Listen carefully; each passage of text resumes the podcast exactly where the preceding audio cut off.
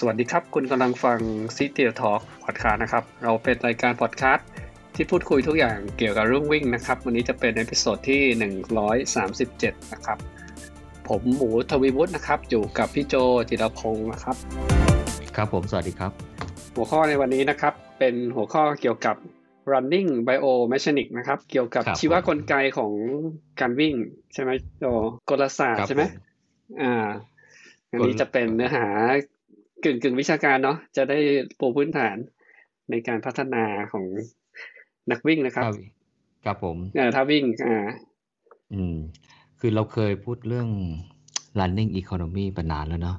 แต่ตอนนั้นก็ยังสมัยช่วงคุยกันแรก ๆ ใช่ป่ะ อาจจะเป็นการเก็บเอาบทความนู้นบทความนี้เอามาพูด ใช่ป่ะฮะ ความลึกซึ้งเนี่ยมันยังไม่ค่อยมีอะอืม อืม คือผมฟังแล้วก็โอเคมันเหมือนกับ ก็พอเป็นแนวทางในการที่จะเอาไปปรับปรุงท่าวิ่งของตัวเองได้นะ แต่เอาเข้าจริงแล้วเนี่ย โอ้ยาก ยากไหมยังปัจจุบันครับนี้ก็ยังวิ่งก็ยังอืมรู้สึกว่าภาษภาษาเขาเรียกว่ายังไม่ออ t ติมัมอะเอาไม่เอายังไม่ออ t ติมัมก็ประมาณว่า เรายังไม่ได้ใช้พลังงานน้อยที่สุดในการวิ่งให้เร็วที่สุดนะ ก็คือยังไม่มี running economy ที่ดี คือพูดง่ายๆว่ายังพัฒนาได้อีก ยังพัฒนาท่าวิ่งให้มันดีขึ้นกว่านี้ได้อีกนะฮะเออเราจำได้ไหมว่าเอ่อองค์ประกอบของการวิ่งอะถ้าจะวิ่งให้ดีวิ่งให้เร็วและวิ่งไม่ให้บาดเจ็บเนี่ยใช่ไหมลุงแจ็คเขาก็มีหลายองค์ประกอบมากเลย มีระบบการหายใจ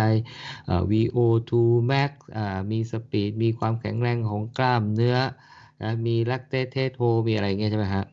เออแล้วก็มีตัว running economy นี่ด้วย อืมอืมครับไอ้ตัวเนี้ยแหละ มันจะเกิดขึ้นได้ก็ต่อเมื่อเราปรับปรุงท่าวิ่งเนี่ย ให้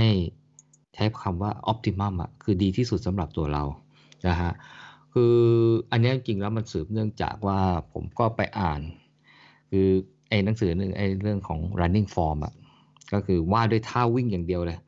จริงๆแล้วเนี่ยท่าวิ่งเนี่ยก็ดูเหมือนกับ มันก็ไม่มีอะไรนะ ในท่านึกท่าวิ่งในวงโคตรรอบเนี่ยใช่ป่ะเออหนึ่งวงรอบของท่าวิ่งเนี่ยปกติเขาบอกว่า optimum ดีที่สุดเนี่ยเอ่อเอ่อรอบขาเนี่ยควรจะเป็นเท่าไหร่ร้อยแปดสิบใช่ไหมแปดสิบอืมร้อยแปดสิบรอบต่อนาทีใช่ไหมฮะเออใช่ก็คือว่าก้าวซ้ายนับหนึ่งก้าวขวานับสองเนี่ยนับเอ่ออย่างเงี้ยเรียกว่าเอ่อรอบแต่จริงๆแล้วเนี่ยถ้าพูดเป็นไซเคิลของ ถ้าพิจารณาขาหนึ่งข้างเนี่ย มันคือเก้าสิบใช่ครัป่ะบเก้าสิบรอบขาจริง ๆ เนี่ยว่าขาซ้ายเนี่ยก็จะลงเก้าสิบครั้งอ่าขาขวาก็จะลง90ครั้งนะในหนึ่งนาที ก็แปลว่าในหนึ่งรอบของการวิ่งเนี่ย มันไม่ถึง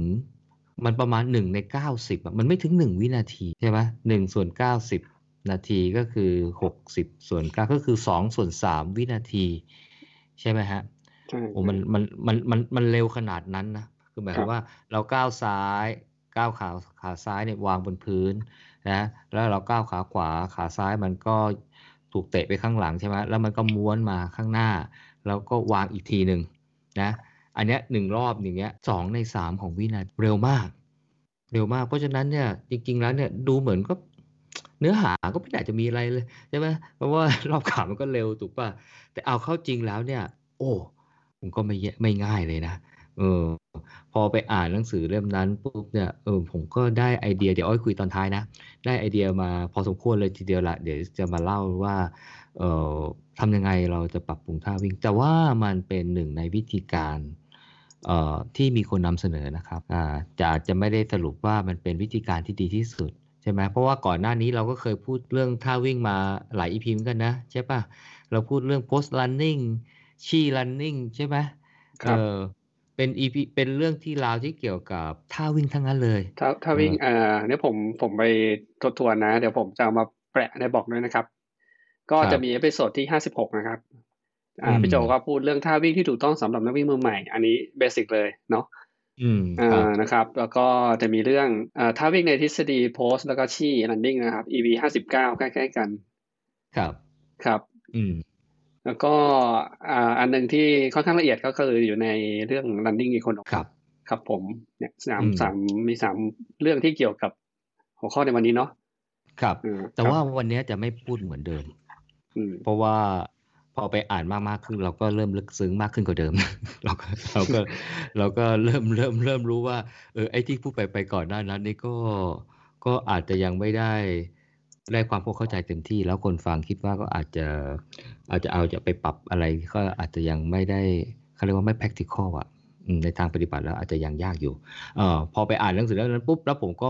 ไปฟังพอดแคสต์อันหนึ่งเนี่ยวเล่าที่มากันเอ่อชื่อ running to the top อืมก็ฟัง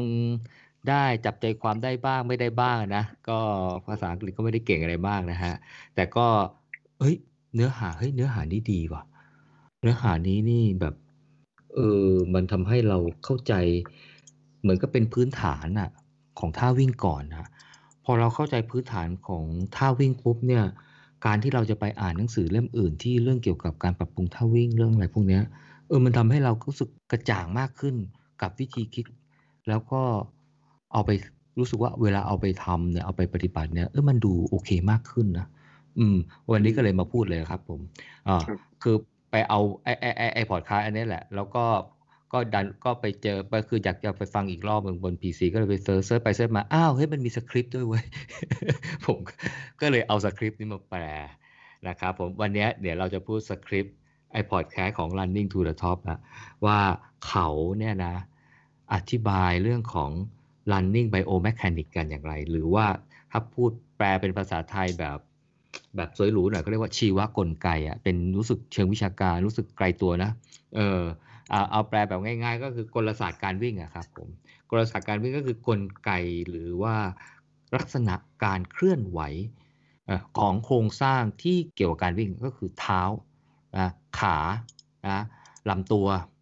แขน อกแล้วคือทั้งตัวครับ ทั้งตัวแล้วครับผม เพราะว่าทั้งตัวเนี่ยมันมีส่วน มันมีส่วนทำให้ท่าวิ่งเนี่ยเราดีหรือเราไม่ดีได้นะครับผมก็บทความเนี่ยนะสคริปต์เขาก็เกริ่นมาเลยว่าทุกวันนี้นักวิ่งก็เคร่งเครียดนะเวลาออกวิ่งไปเนี่ยเวลาไปวิ่งเนี่ยนะฮะคือเฉพาะคนที่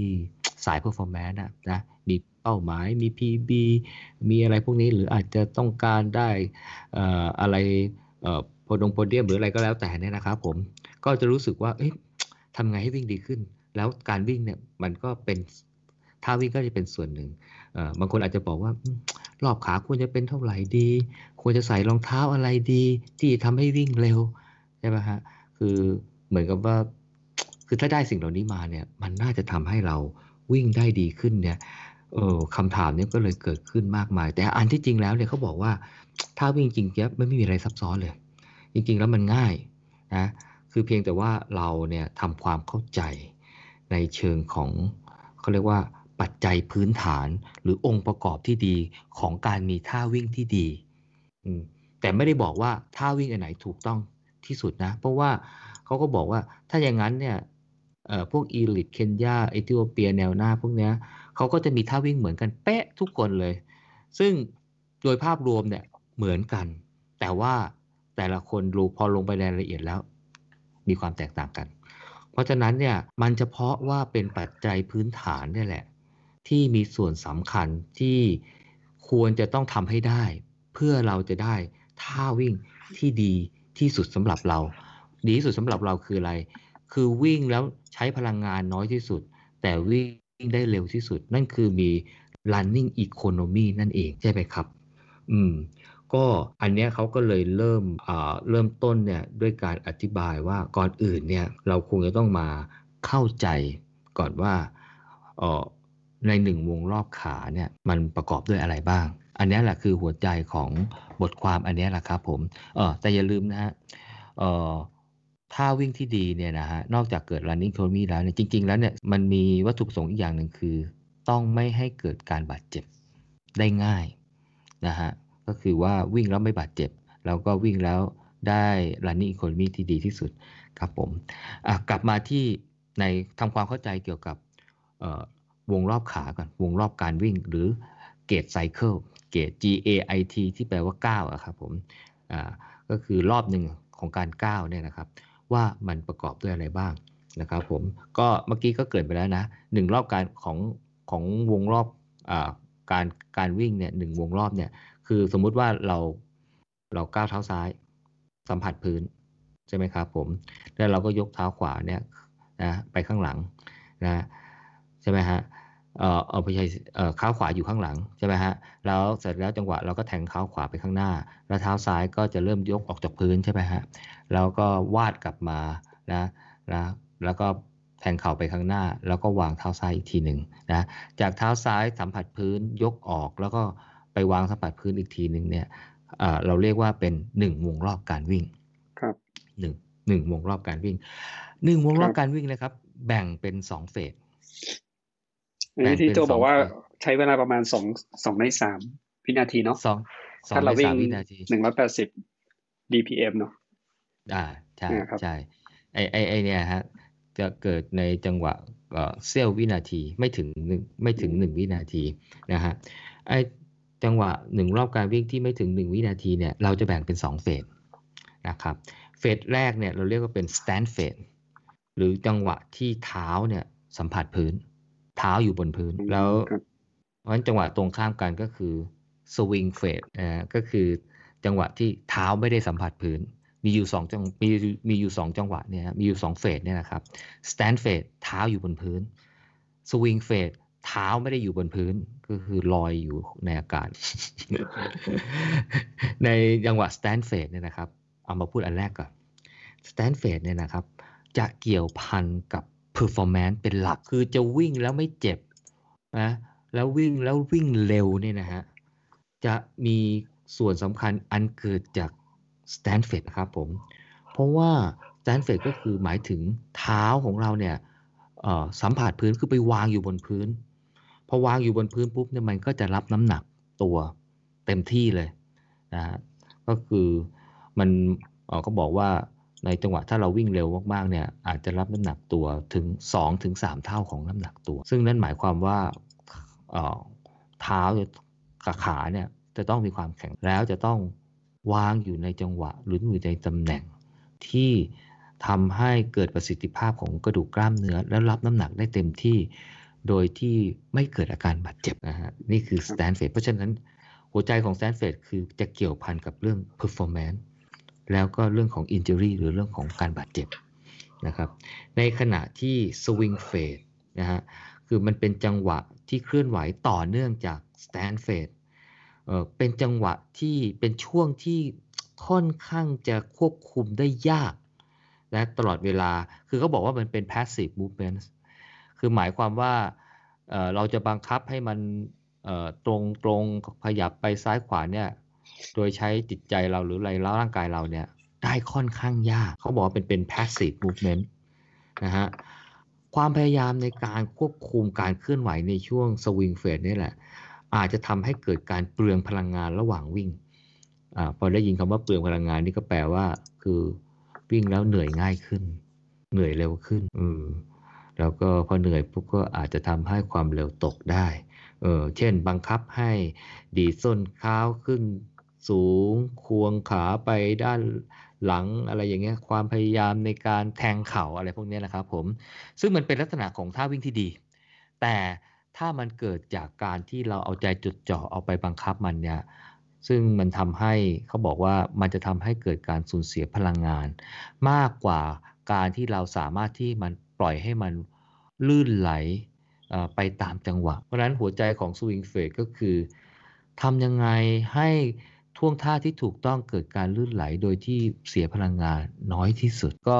เสียพลังงานน้อยสุดก็ส่งผลระยะยาวกับการวิ่งในสนามโดยเฉพาะสนามที่มีระยะไกลก็คือทำให้เราสามารถยืนระยะได้ยืนระยะได้นะครับ ในบล็อกของเราเนี่ยก็จะมีภาพให้เห็นว่า stand phase เนี่ยมันมีลักษณะ เป็นอย่างไร แล้วก็ swing phase มีลักษณะเป็นยังไงนะครับอะคราวนี้เรามาเจาะลึกทีละตัวไอ้ stand phase stand phase หรือเฟสที่จังหวะเท้าวางอยู่บนกับพื้นนะฮะที่เราบอกว่าเกี่ยวพันกับ performance แล้วก็ความเสี่ยงที่ทำให้เกิดการบาดเจ็บนะฮะแปลว่าอะไรก็ต้องวางเท้าให้ดีๆนะฮะถ้าวางเท้าไม่ดีเนี่ยบาดเจ็บแล้วก็อาจจะวิ่งไม่เร็วนะครับผมแซนเฟสเนี่ย บทความนี้เขาบอกว่าแบ่งเป็น 4 จังหวะถ้าเราเห็นภาพทั่วไปหรือภาพที่แปะอยู่ในบล็อกเนี่ย ก็จะเห็นอยู่แค่ 3 จังหวะแหละสามจังหวะ อะ แต่ว่าบทความนี้แบ่งสี่จังหวะนะครับผมจังหวะแรกเรียกว่า initial contact คือจังหวะที่เท้าเนี่ยสัมผัสพื้นเป็นครั้งแรก initial contact สมมติว่าเราเอาเท้าซ้ายลงนะฮะ จังหวะที่เท้าซ้ายสัมผัสโดนพื้นนะฮะเราเรียกว่า initial contact นะไม่ว่าเราจะเอาปลายเท้าลงกลางเท้าลงหรือส้นเท้าลงก็ initial contact หมดนะครับผมเอออันเนี้ยเป็นจังหวะแรกของ stand f a n นะครับผมในทางตรงข้ามกันนะฮะเมื่อขาหนึ่งอยู่บนพื้น อีกขาหนึ่งก็ลอยอยู่ในอากาศนะครับเพราะฉะนั้น stand f a n ของอจุดเริ่มต้น initial contact เนี่ยนะฮะสมมติว่าเราใช้ใช้เท้าซ้ายลงนะครับ แต่ว่าเท้าขวาเนี่ยก็อยู่ในเฟสตรงข้ามก็คืออยู่ใน swing phase นะครับเเรายังไม่พูดนะว่าลงส้นดี ลงกลางเท้าดี หรือลงหน้าเท้าดีเเพราะว่ามันเป็นดีเบตหรือข้อตกเถียงมากันเยอะมาก แต่ว่าจะเราจะเก็บไปพูดใน EP ถัดไป ที่พูดเกี่ยวกับเรื่องของ running form ล้วนๆเลยว่า running form ที่ดีแล้วการทำให้ running form ดีเนี่ยจะทำอย่างไรนะครับอืมคือบทเอ่อข้อถกเถียงอะไรอะคืออาจจะต้องบอกว่าสำหรับเรานะเราไม่สนใจเลย เอาแบบเนี้ยบอกว่าเนี้ยดีที่สุดแล้ว แบบฟันธงเลยว่า แบบเนี้ยดีที่สุด แบบอื่นไม่ดี แต่อาจจะมีคนแย้งไม่ได้ไม่ใช่หรอกลงแบบนี้ดีกว่ารู้นะไม่เป็นไรครับท่านก็ลงไปนะแต่ว่าอันเนี้ยเราแปลจากหนังสือเล่มนี้ก็เลยเชื่อตามหนังสือเล่มนี้ก่อนอแต่ถ้าเราไปเจอหนังสือเล่มอื่น แล้วเขาแนะนำอื่น เดี๋ยวเราก็ไปว่าตามหนังสือเล่มอื่นต่อ เพราะเราไม่ได้ใช่อะไรนะเอ่อเอ่อเจ้าสำนักอะไรใช่ไหมเราแปลตามหนังสือ เพราะฉะนั้นเนี่ยก็มาดูไอเดียก่อนนะครับผมเพราะฉะนั้น initial contact คือจุดที่เท้าสัมผัสพื้นนะครับออพอเท้าสัมผัสพื้นปุ๊บเนี่ยนะฮะร่างกายก็จะเกิดโมเมนตัมมันก็จะเคลื่อนตัวไปข้างหน้า แต่มันมีเขาเรียกความเร็วเออความเร็วแต่ว่าซึ่งความเร็วมันก็ต้องต่อเนื่องโมเมนตัมของร่างกายมันต่อเนื่อง แต่เท้าเนี่ยพอมันสัมผัสพื้นปุ๊บเนี่ยร่างกายจะควบคุมให้เท้าเนี่ยนะสมมติเราเอาเท้าซ้ายลงเนี่ยเท้าซ้ายเนี่ยสามารถยืนอยู่บนพื้นได้มั่นคงเออมันจะเกิดการเขาเรียกว่าลดความเร็วของเท้า แต่ไม่ใช่ลดความเร็วของตัวเรานะเออคือร่างกายเรามันมีตั้งแต่ลำตัวไปจนถึงเท้า นะฮะมันจะเกิดการลดความเร็วของเท้าเพื่อให้ร่างกายเนี่ยสามารถควบคุมการวางเท้าบนพื้นได้นะแล้วในจังหวะนี้เนี่ยเอ่อถ้าวางเท้าดีวางเท้าถูกต้องเนี่ยนะฮะมันจะเกิดลักษณะที่เรียกว่าการซึมซับพลังงานยืดหยุ่น หรือเขาเรียกว่าเป็น elastic energy เออซึ่งกลไกเนี้ยมันเกิดขึ้นพร้อมๆกับแรงเบรกที่มันเกิดขึ้น แรงคล้ายๆ กับว่าแรงนั้นเนี่ยก็จะส่งผ่านทำให้เกิดการสะสมพลังงานที่เป็น elastic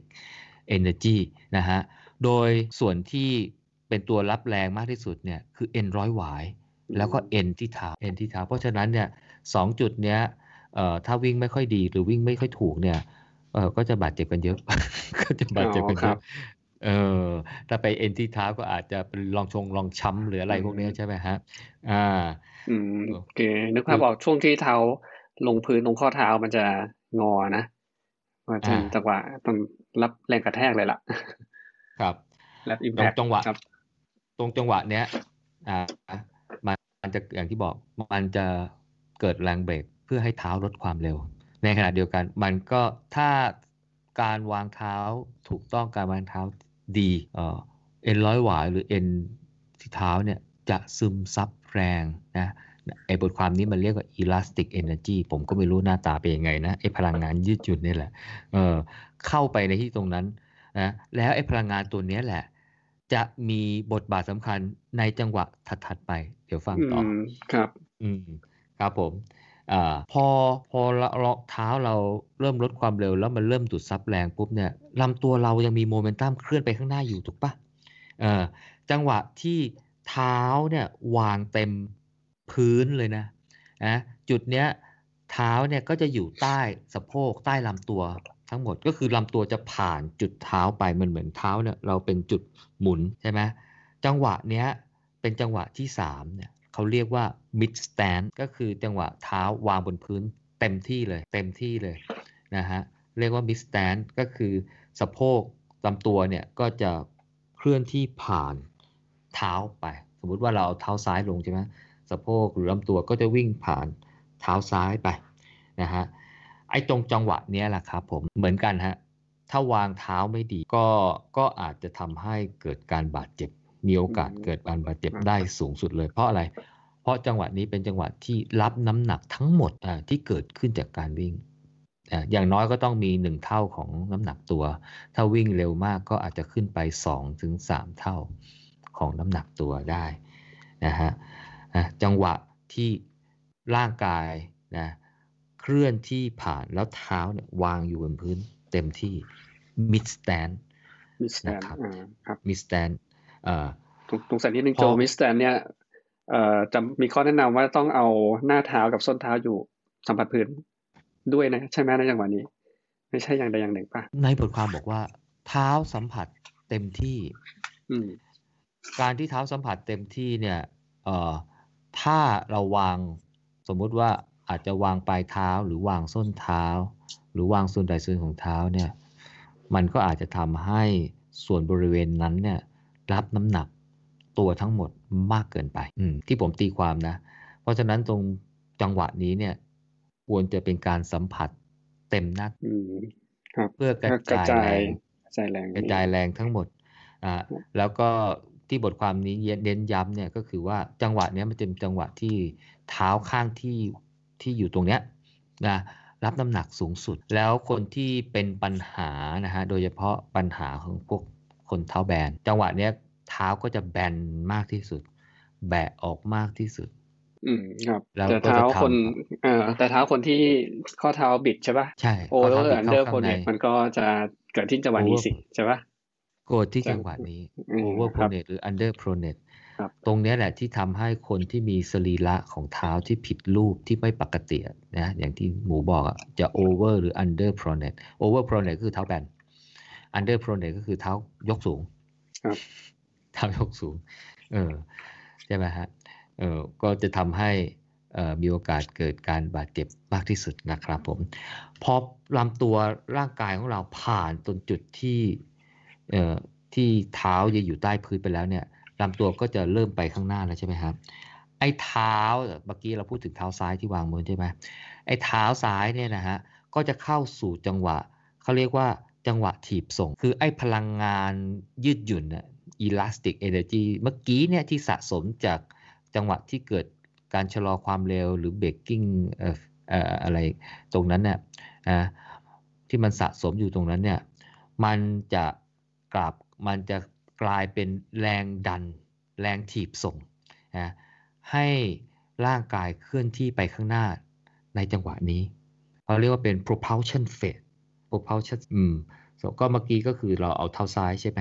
เพราะฉะนั้นเนี่ยเท้าซ้ายวางบนพื้นพอผ่านจังหวะ stand phase ปุ๊บเนี่ยลำตัวไปข้างหน้านะจังหวะนี้จะเป็นจังหวะที่ถีบส่งไปข้างหน้า เพราะว่า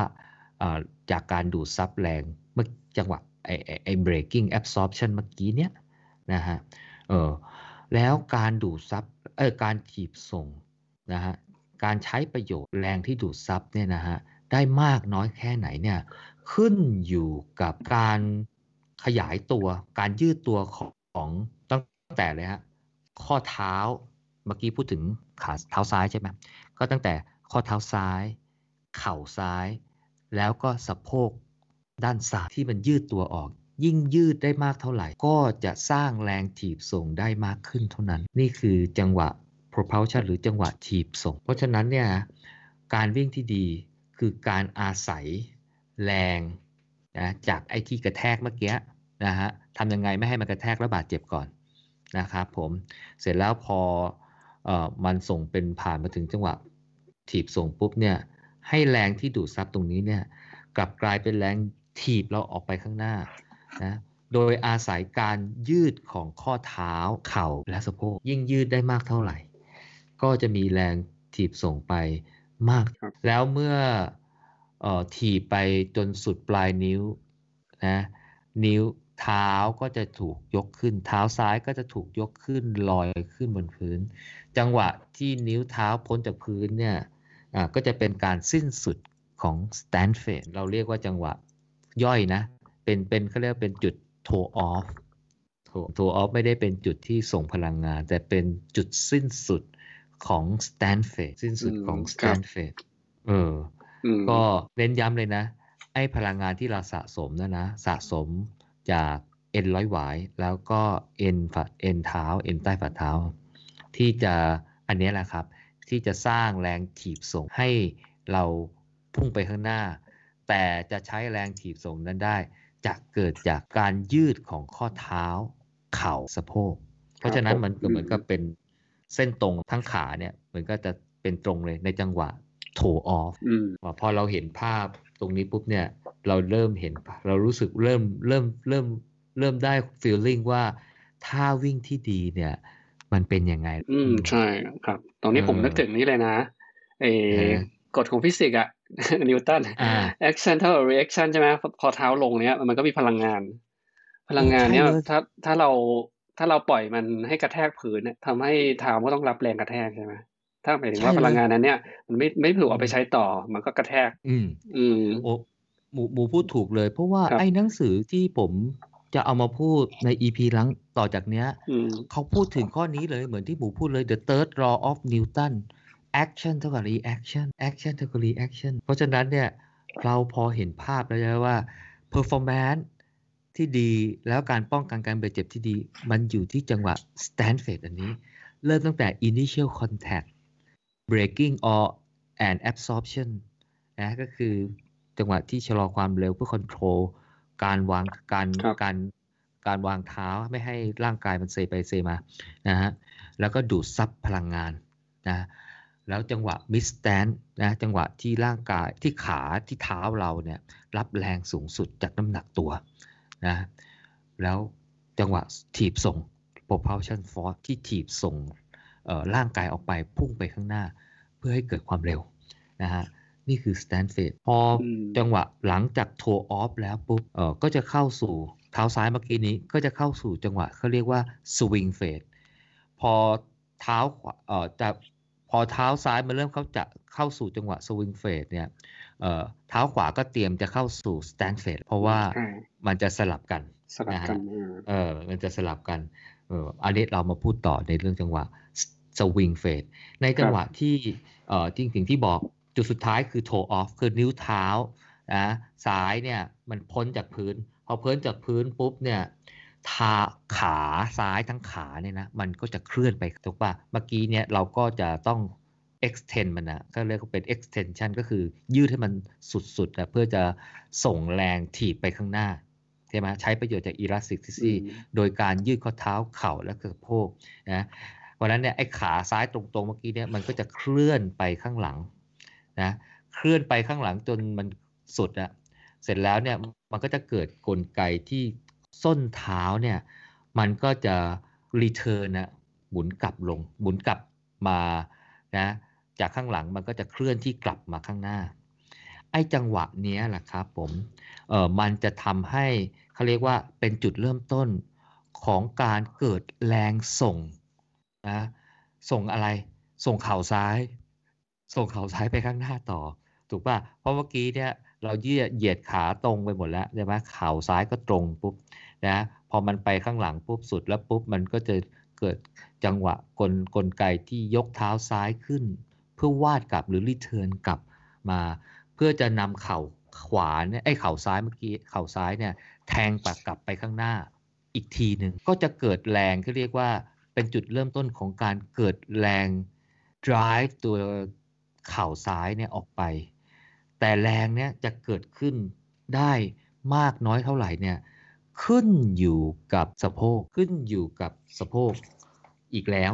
ขึ้นอยู่กับสะโพกอีกแล้วนะฮะก็คือการยืดสะโพกออกอีกรอบหนึ่งก็คือพอมันวิ่งออกไปข้างหน้าเออพอมันก็คือว่าถ้าสะโพกมันไม่ได้ยืดเนี่ยเออคือยืดไม่เต็มที่เนี่ยแรงที่จะแทงเข่าไปข้างหน้าก็จะน้อย คือเมื่อกี้เนี้ยนะ เรายืดข้อเท้าซ้าย เข่าซ้ายแล้วก็สะโพกซ้ายใช่ปะ มันก่อให้เกิดแรงถีบส่งไปข้างหน้า แล้วไอ้จังหวะที่มันยืดเนี่ยนะฮะมันมีนักวิจัยคนหนึ่งในบทความเนี้ยเขาชื่อสตีฟแมกเนสเนี่ยเขาบอกว่าเขาเป็นหัวหน้า cross country ของมหาลัยฮูสตันเนี่ยเขาไปศึกษาวิจัยแล้วว่า ไอ้กลไกของการยืดสะโพกนี่แหละ ที่มันจะทำให้เกิด เขาเรียกว่าแรงแรงผลักดันไอ้เข่าเนี่ยไปข้างหน้า เขาเปรียบเทียบเห็นภาพมากเลย มันเหมือนกับว่าไอ้จังหวะที่เรายืดเหยียดสะโพกออกไปตึงที่สุดเนี่ยมันเหมือนกับเรายิงหนังสติ๊กง้างของมันอะอืมนะเคยเล่นหนังสติ๊กใช่ไหมครับเออหนังสติ๊กเนี่ยเออเราก็เอ่อดึงอ่าใส่ใส่ลูกกระสุนเข้าไปใช่ไหมแล้วเราก็ดึงยางออกมา จังหวะที่มันขยายสุดเนี่ยมันเหมือนกับเรายืดสะโพกออกมาให้มันตึงสุดใช่ไหมฮะถ้ายิ่งดึงออกมามากเท่าไหร่ นะตัวว่าหนังสติ๊กยิงออกมาครึ่งฟุตยิงออกมาหนึ่งฟุต ยิงออกมาฟุตครึ่งเงี้ยไอ้ที่ยิงออกมาฟุตดึงออกมาฟุตครึ่งเนี่ยมันคงยิงได้ไกลกว่ายืดไอ้หนังสติ๊กมาแค่ฟุตเดียวใช่ไหมลักษณะเนี้ยก็คล้ายกัน ถ้าเราสามารถที่จะยืดสะโพกได้มากเท่าไหร่เนี่ย มันก็เหมือนกับเรายิงหนังสติ๊กเนี่ยง้างมันออกมาเเพราะฉะนั้นพอเรา return ไอ้ไอ้ไอ้ส้นเท้าที่มัน return ไปเมื่อกี้เนี่ย นะฮะมันก็เหมือนกับการเราปล่อยลูกกระสุนน่ะไอ้ปล่อยหนังสติ๊กเนี่ยให้มันยิงออกไปเออพอเรายิงออกไปปุ๊บเนี่ยไอ้ต้นเท้า แล้วมันก็เป็นจุดพอมันไปสุดแล้วมันก็ดีดกลับมา มันก็จะช่วยผลักดันให้ไอ้ไอ้สะโพกเนี่ยนะพาเข่าไปข้างพาเข่าก็จะทำให้เกิดประสิทธิภาพว่าถ้ามันมีแรงมากเนี่ยเข่าเนี่ยมันก็จะแทงไปข้างหน้าได้มากได้มากขึ้นอืมก็จะเป็นจังหวะที่ที่ทำให้ เราวิ่งเนี่ยได้ดีขึ้น เพราะฉะนั้นตรงจุดนี้แหละมันเลยเป็นจังหวะที่ที่ที่เขาเรียกว่าอะไรล่ะ เราก็จะเห็นภาพว่าเออท่าวิ่งที่ดีเนี่ยมันต้ององมีองค์ประกอบอะไรในในลักษณะแบบนี้นะครับผมก็นี่คือจังหวะสวิงเพลยพอเข่าซ้ายไปข้างหน้าปุ๊บเนี่ยนะมันก็ขาซ้ายมันก็จะเตรียมแลนดิ้งแล้วถูกไหม พอมันจะเตรียมแลนดิ้งปุ๊บเนี่ย มันก็เข้าสู่เขาเรียกว่าจังหวะ initial contact อีกรอบหนึ่งอืมถูกไหมครัฮะบอืมแต่ว่าช่วงก่อน initial contact นี่คือทั้งสองขายังลอยอยู่เนาะอ๋อเออสองขายังรออยู่ เออครับไม่ไม่ไม่ไม่สิเออมันก็จะเริ่มมีไอ้ขาขาสายขามันจะมีเขาเรียกว่า จังหวะที่ลอยอยู่เนี่ยมันมีจังหวะอยู่อยู่นิดเดียว อยู่นิดเดียวนะ คือจังหวะที่ toe off จังหวะ toe off เมื่อกี้เนี้ย อ่าเมื่อกี้เนี้ยพอเราปลายเท้าซ้ายปลายเท้าปลายนิ้วเท้าซ้ายพ้นพื้นปุ๊บเนี่ยจังหวะเนี้ยแหละ ที่ทั้งเท้าซ้าย ทั้งเท้าขวาเนี่ยลอยอยู่บนพื้นครับลอยอยู่บนพื้น แต่จงจุดที่ลอยอยู่บนพื้นเนี่ยจะมากจะนานแค่ไหนเนี่ยขึ้นอยู่กับระยะก้าวระยะก้าวก็แปลว่าอะไร ก็แปลว่าพอพ้นจากนี้ปุ๊บไปปุ๊บเนี่ยนะฮะถ้า ระยะก้าวสั้นนะไอ้จังหวะเขาเรียกเป็น float phase เนี่ยไอ้ float ที่แปลว่าลอยเนี่ยมันก็จะสั้น แต่ถ้าอย่างเอ่อก้าวเท้าที่มันยาว มันก็จะทำให้ไอ้ float phase เนี่ยมันยาวขึ้น อืม มันยาวขึ้น อันเนี้ยเรายังไม่พูดถึงว่า เอ่ออะไรทำให้เอ่อจังระยะก้าวมันสั้นมันยาวนะ มันสั้นมันยาวนะ แต่เรากำลังจะบอกว่า เอ่อ การที่เอ่อไอร่างกายที่มันลอยอยู่บนพื้นเนี่ย ก่อนที่มันจะเอ่อมีเท้าใดเท้าหนึ่งมันสัมผัสพื้นเนี่ยนะมันจะต้องเกิดในจังหวะที่ที่ก็เรียกว่าบินอะเออก็คือจังหวะที่รีเทิร์นของส้นเท้าแล้วมันแทงเข่าแทงไปข้างหน้าอืมถูกไหมแทงไปแล้วมันก็บินไปข้างหน้า แล้วพอสัมผัสพื้นปุ๊บเนี่ย อ่าเราก็จะได้เป็นระยะก้าวครับเป็นสไตล์เล็งอืมซึ่งตรงจุดนี้เนี่ยทำให้เราพอเห็นภาพได้ว่าเออระยะก้าวเนี่ย มันอาจจะไม่ใช่เป็นเอ่อปัจจัยที่ขึ้นอยู่กับความยาวของขาใช่ไหมอย่างเดียวอ่าอย่างเดียวอ่าความยาวของขามันคงต้องมีส่วนละแต่อ่าว่ามันไม่ใช่เป็นปัจจัยเอ่ออย่างเดียว แล้วอาจจะเป็นปัจจัยที่รองรองลงไปครับรองรองลงไปด้วย เพราะอะไร เพราะว่าถ้าเรามีแรงถีบส่งที่มากใช่ไหมก็คือดันไปข้างหน้า คือแรงถีบส่งเนี่ยมันจะส่งมาจากเอ่อเอ่อเอ่ออะไรนะ elastic energy หรือว่ามาจากกล้ามเนื้อก็แล้วแต่นะ แต่ถ้ามันมีมากเนี่ยก็แปลว่ามันก็จะพุ่งไปข้างหน้าได้ไกลอืมเป็น forward movement ได้ไกลครับอืมแต่ในหนังสือในบทความนี้เขาก็บอกว่าไอ้จังหวะไอ้ไอ้ไอ้ absorption เนี่ยไอ้ breaking and absorption เนี่ยคือถ้าเรา สามารถที่จะวางเท้าได้เหมาะสมดีเนี่ย optimum สุดเนี่ยมันก็จะสะสมพลังงานได้มากที่สุดเอ่อสะสมพลังงานมากที่สุดก็คือเราก็สามารถที่จะใช้พลังงาน อันนี้ปล่อยออกไปได้มีประสิทธิภาพมาก ถ้าเราใช้พลังงานที่ปล่อยออกไป แล้วเป็นแรงถีบไปมีประสิทธิภาพมาก จากไอ้แรงที่เราสะสมจากการกระแทกเนี่ยก็แปลว่าเราก็ใช้แรงที่เกิดจากกล้ามเนื้อเราลดลงอืมถ้าเราใช้แรงที่เกิดจากกล้ามเนื้อลดลงก็แปลว่าเราก็เหนื่อยช้าลงครับ ใช่ไหมอืมเราก็เหนื่อยช้าลง อันนี้ก็จะเป็นผลพวงของว่าถ้าเราสร้างท่าวิ่งที่ดีเนี่ยเราก็ใช้ประโยชน์จากแรงที่มันเกิดขึ้นเนี่ยแล้วส่งผลทำให้เป็นส่งเอ่อทำให้มันเป็นแรงถีบส่งตัวลงไปเนี่ยโดยที่เราไม่ได้ใช้พลังงานจากกล้ามเนื้อเราเนี่ยก็จะทำให้เราเหนื่อยน้อยลง แล้วเราก็วิ่งได้เร็วขึ้นวิ่งได้เร็วขึ้นครับ ตอนถีบไปข้างหน้านี่มีแบบถีบให้ลบยกขึ้นได้ไหมทั้งยกอืมขึ้นแล้วก็เคลื่อนที่ไปข้างหน้าพร้อมกันครับไอเนี่ย เดี๋ยวเราไปพูดใน EP ถัดไปอ๋อโอเคครับ วันเนี้ยแนะนอืมำเกตไซเคิลเฉยๆเออใช่เพราะคือผมดูพยายามนึกภาพตามเคยเห็นนักวิ่งอย่างอีลิทใช่ปะเห็นย่าที่เป็นอย่างวิ่งมาราธอนเนี่ยตอนที่เขาถ่ายแล้วก็เป็นสโลว์ใช่ปะจังหวะที่เรากำลังพูดถึงเนี่ยคือจังหวะที่เหมือนกับเขาบินอยู่ใช่ปะ ช่วงที่เขาสองข้างมันลอย เออ แต่ตัวตอนนั้นเนี่ยในจังหวะนั้นมันเคลื่อนที่ไปข้างหน้าด้วยนะอืม ตอนตอนก่อนเท้าที่ข้างหน้าจะลงพื้นอีกทีเนาะอันเนี้ยแหละคือเป็นปัจจัยสำคัญที่ทำให้ระยะก้าวยาวไง อันเนี้ยแหละเป็นปัจจัยที่ทำให้ระยะก้าวยาว คือถ้าเรามี float phase ที่สั้นเนี่ย ให้เท้ายาว ให้ขายาวระยะก้าวเราก็ก็สั้น อืมทำยังไงเนี่ยแหละฮะ ให้ float phase เนี่ยมันยาวขึ้นนะ ก็แปลว่าอะไรก็แปลว่าต้องมีแรงไอ้ propulsion phase เนี่ยมันต้องมีแรงส่งดีๆอะนะถ้าแรงส่งนั้นมาจากแรงที่ elastic energy ที่เราสะสมตอนกระแทก แล้วมันแล้วเราเปลี่ยนมันเป็นแรงส่งมาก แต่ว่าเราก็ใช้กล้ามเนื้อน้อยก็จะเหนื่อยน้อยอ่าแต่ถ้าเราไม่ใช้ประโยชน์จากไอไอ้ไอ้ไอ้แรงนั้นมากไอ้แรงนั้นได้ดีเนี่ย เราก็ใช้กล้ามเนื้อเรามาก ก็แปลว่าเราเหนื่อยเร็ว เราล้าเร็วล้าเร็ว นี่คือปัจจัยที่จะทำให้คนเราวิ่งได้เร็ววิ่งได้ไกลด้วยนะฮะก็สวิงเฟสเมื่อกี้นี้นะฮะอย่างที่บอกหนังสติ๊กใช่ไหมคือถ้าเรายืดยืดไอ้ตัวเมื่อกี้ยืดสะโพกเนี่ยได้เต็มที่เนี่ยก็จะช่วยทำให้เกิดแรงถีบส่งมากขึ้นนะครับผมและในจังหวะเดียวกันเนี่ยพอ พอมันขามันเริ่มม้วนมันเริ่ม return กลับส้นเท้ามันเริ่มม้วนกลับเนี่ยนะมันก็เหมือนก็เป็นการปล่อยหนังสติ๊กอะ่ะมันทำให้เกิดแรงแทงเข่าไปข้างหน้า ได้ดีขึ้นเข่าไปข้างหน้า ก็ทำให้โมเมนตัมของร่างกายเนี่ยมันดีขึ้นมันสูงขึ้นนะครับผมในจังหวะที่เเราดึงไอ้ไอ้ไอ้ส้นเท้ากลับมานะฮะเอ่อเข่าซ้าย เข่าซ้ายก็จะกลับมาอยู่ใต้สะโพกนะฮะแล้วขาซ้ายก็จะเริ่มเหยียดออก เริ่มเหยียดออกแล้วก็เขาเรียกว่าคลี่ออกกลางกลางสู่ไป เรียกว่าเตรียมตัวเข้าสู่จังหวะ initial contact ใหม่ initial contact ก็จะเป็นวงรอบหนึ่งของเกตไซเคิลหนึ่งวงรอบการวิ่งนะฮะก็พอเห็นภาพนะ พยายามจะ พูดในรายละเอียดให้เห็นว่า เออเนี่ยไอ้ที่เราวิ่งวิ่งกันเนี่ยนะฮะมันแบ่งเป็น 2 เฟส แล้วมันมีจังหวะนะถ้าเป็น stand phase เนี่ยไอ้แค่จังหวะวางเท้าเนี่ยแบ่งเป็น 4 แต่ถ้าเป็น swing phase เนี่ยในบทความทั่วไปก็อาจจะแบ่งเป็น 3 แต่ว่าบทความของอันเนี้ยก็พูดรวมๆไป แต่ให้ความสำคัญของการเหยียดสะโพกออกไปนะที่มันต่อเนื่องจาก stand phase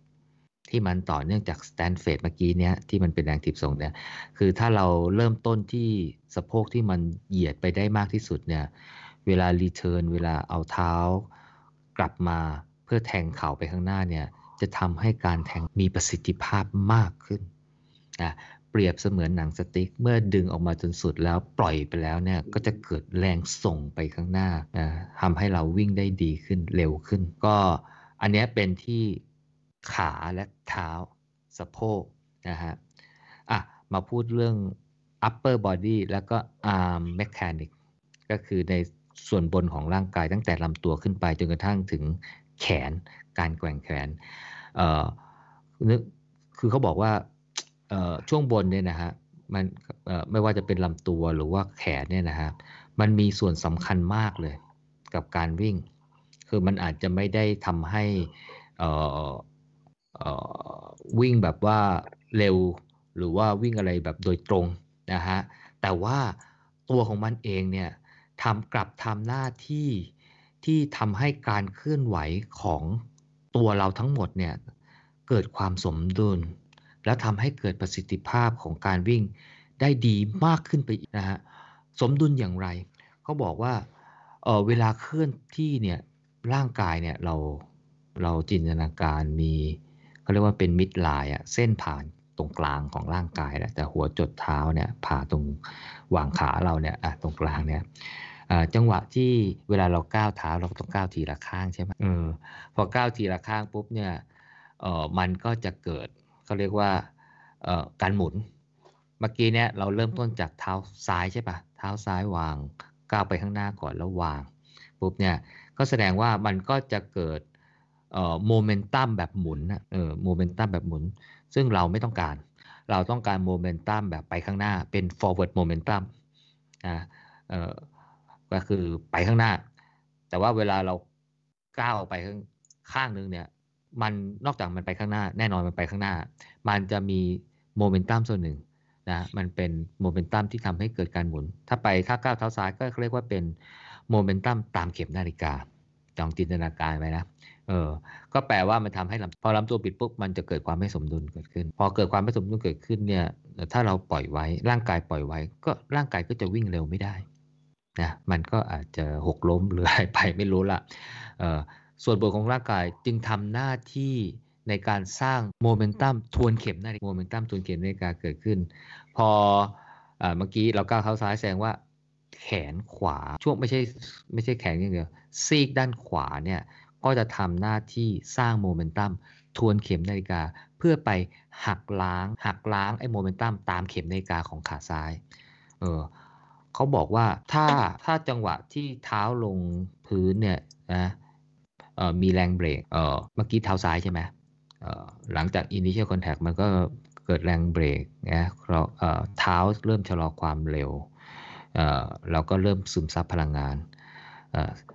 ส่วนบนของลำตัวด้านบนด้านขวาเนี่ยจะทำหน้าเขาเรียกว่าเป็นแรงผลักดันไปข้างหน้า ก็คือข้างล่างเบรกแต่ว่าข้างบนเนี่ยมันก็ต้องเหมือนกับเพิ่มความเร็วเออผลักดันไปข้างหน้า เพื่อทำให้โมเมนตัมของตัวเนี่ย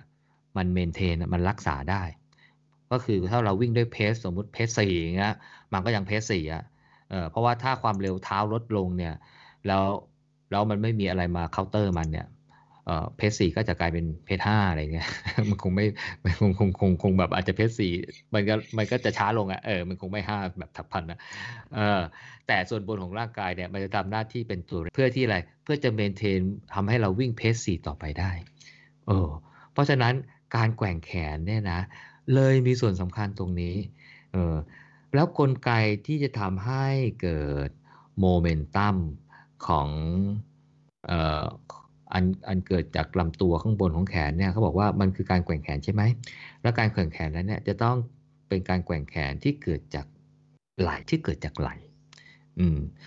ไหลเนี่ยมันจะมีเขาเรียกมีพลังเยอะนะแล้วมันจะทำให้เกิดการบังคับทิศทางได้ดีกว่า เพราะว่าแขนเนี่ยเอ่อถ้าเราบังคับการเคลื่อนที่ของแขนเนี่ยจากไหลเนี่ยนะฮะแขนมันก็จะไปเป็นท่อนๆ มมติว่ามันทำมุมข้อศอกเนี่ยทำมุมประมาณ 90 80 90 อะไรก็แล้วแต่เนี่ยแหละเห็นไหมมันก็จะไปเป็นท่อนๆนะฮะไปข้างหน้าก็จะเกิดโมเมนตัมที่ไปเคาน์เตอร์หรือไปหักล้างกับโมเมนตัมหมุนอของ